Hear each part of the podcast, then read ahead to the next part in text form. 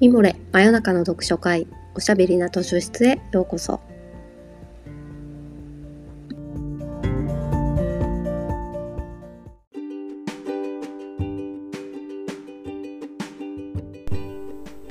こんばんは。講談社ウェブマガジンミモレ編集部のバタヤンこと川端です。おしゃべりな図書室では水曜日の夜にほっとできて明日が楽しみになるをテーマに皆様からのお便りをもとにおすすめの本や漫画紙フレーズをご紹介します。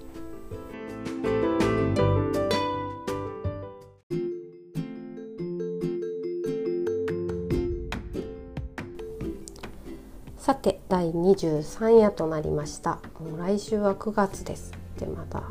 夏らしいこと全然してないのにみたいな。皆さんはいかがお過ごしでしょうか。さて今夜のお便りご紹介します。東京都にお住まいの昔恋してたうさぎちゃんさんからいただきました。バタヤンさんこんばんは。こんばんは。いつも息子の添い寝の時にイヤホンで拝聴しております。バタヤンさんの声が心地よく息子より先に寝てしまうこともしばしばです。寝かしつけ効果。ありがとうございます。私は以前から主人公が昔の恋できれば学生時代を思い出すような恋愛小説が好きでいろいろ探しているのですが数年前にお気に入りを一冊見つけて以来なかなか見つからないのでおすすめのものがあれば教えてくださいといただきました。私も大好物です。学生時代の恋を思い出すような恋愛小説。この数年前に見つけたお気に入りっていうのをちょっと知りたいですけどね。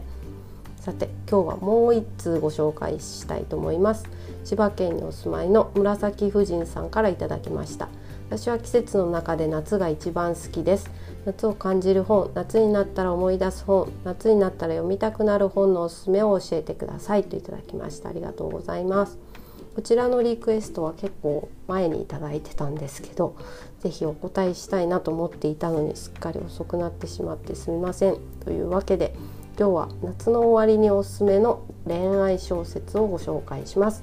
今日の勝手に貸し出しカードは豊島美穂さんの僕が夏を抱くにしました。こちらは幼なじみへの恋心をテーマにした6つの短編小説です。幼なじみの恋と夏ね。いいいいですよね。皆さんも大好物でしょ？6作品の中から一番私のお気に入りは3つ目の「朝なぎ」で姉妹の物語なんですけど冒頭からしてすごいいいんですよ。ちょっと読みますね。朝なぎ、えっとはい、お姉ちゃんのキスを見た。夏で私3年生お姉ちゃん6年生相手は石川健吾くん。お姉ちゃんと同じ6年生で習字や図画なんか個人競技で表彰台に上ることの多い優等生だった、ね、この主人公の園子という女の子は今23歳になっていてこの石川健吾君とお見合いをすることになるっていう話なんですよ。で3つ年上のお姉ちゃんは今 IT 社長と結婚していて六本木でセレブ生活を送ってるんですけど湘南の実家にしょっちゅう帰ってきてるみたいな様子なんですね。この夏の日彼とキスをしていたひまわりみたいに魅力的だったお姉ちゃんは今すっかり俗っぽくなってしまっているっていうのを豊島美穂さんはこんな風に表現しています。その素晴らしいお姉ちゃんがなぜこんなアホになったのか私の知る限りでは高校が怪しい。お母さんはやっぱりお姉ちゃんのことが可愛かったのだろう。庶民のサンプルみたいな我が家から鎌倉のお嬢様高校にお姉ちゃんを進学させた。そのお嬢様集団の中でお姉ちゃんはおごりを知ってしまう。ね面白いですよね。いい。庶民のサンプルみたいな我が家とかね豊島さんのそういうところ面白いなと思っちゃいます。豊島美穂さんには底辺女子高生っていう有名なっていうか名エッセイ本があるんですけどそれを読んでも思うんですが毒のあるこうユーモラスさとかみんながぼんやり感じてたけど口にするのをはばかられていたことをこうズバッと言語化しちゃう感じとかもし高校の時同じクラスだったりしたら楽しかったろうなと思ったりします。なんか私女性の作家さんとかで特に同世代の方のエッセイや小説を読むと必ず同じクラスだったら友達になれてたかなっていうことをつい想像しちゃうんですけど豊島美穂さんはどうかな？3つ年下なんですけど学年的にはどうだろう同じクラスだったらグループは違うけど互い気になる存在みたいな感じですかね。駅前のさ高校の帰り道に駅前の本屋とかで偶然見かけてもあっと思うんだけど声はかけないみたいな距離感でしょうか。何でしょうねこの妄想楽しいね皆さんも想像したりしますかね絶対同じグループにならないタイプだなこの人とかね思ったりしますよね。1作目の「変身少女」っていう作品も大好きなんですけどこれも冒頭がまたすごくいいのでちょっと読んでみたいと思います。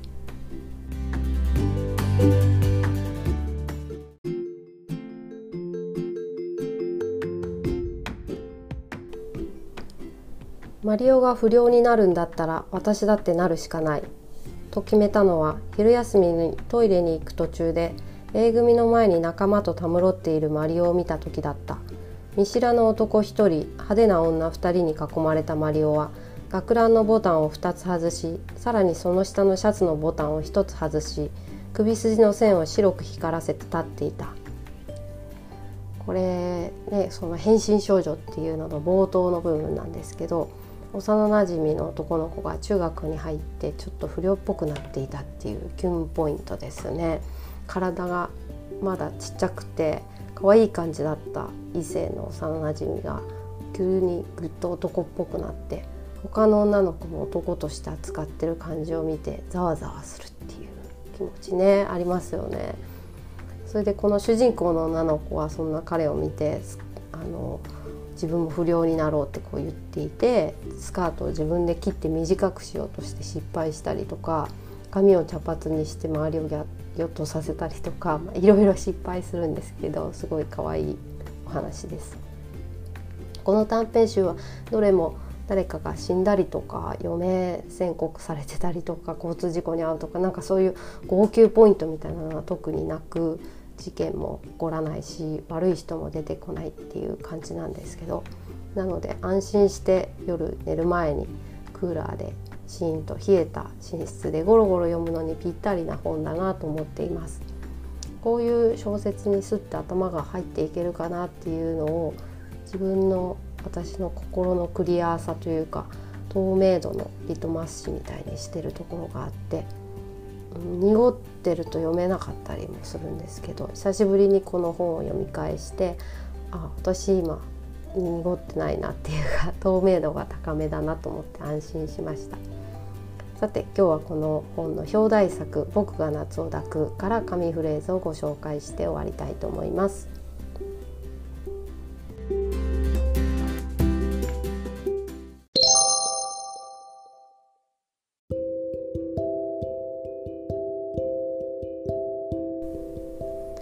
夏休みの記憶は後ろ姿になってゆっくりと遠ざかり始める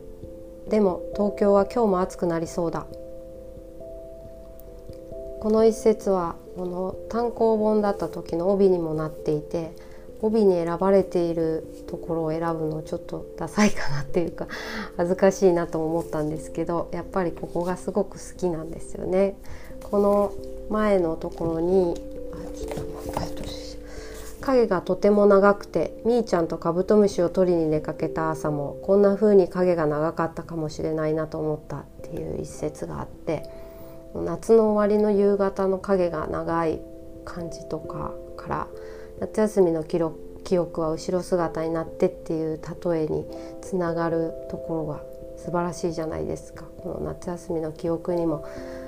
長い影がついてるようなイメージが頭の中に浮かんできますね。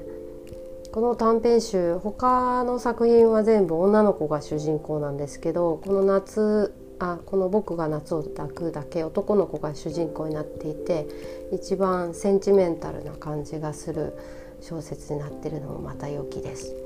思春期の男の子ってあとはまたそういう幼なじみこの小説に出てくる女の子は幼なじみじゃなくてといとこなんですけど年上の女の子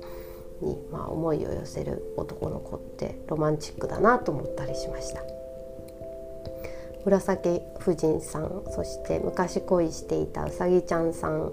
お便りをありがとうございました。今日も最後までお聞きいただきありがとうございます。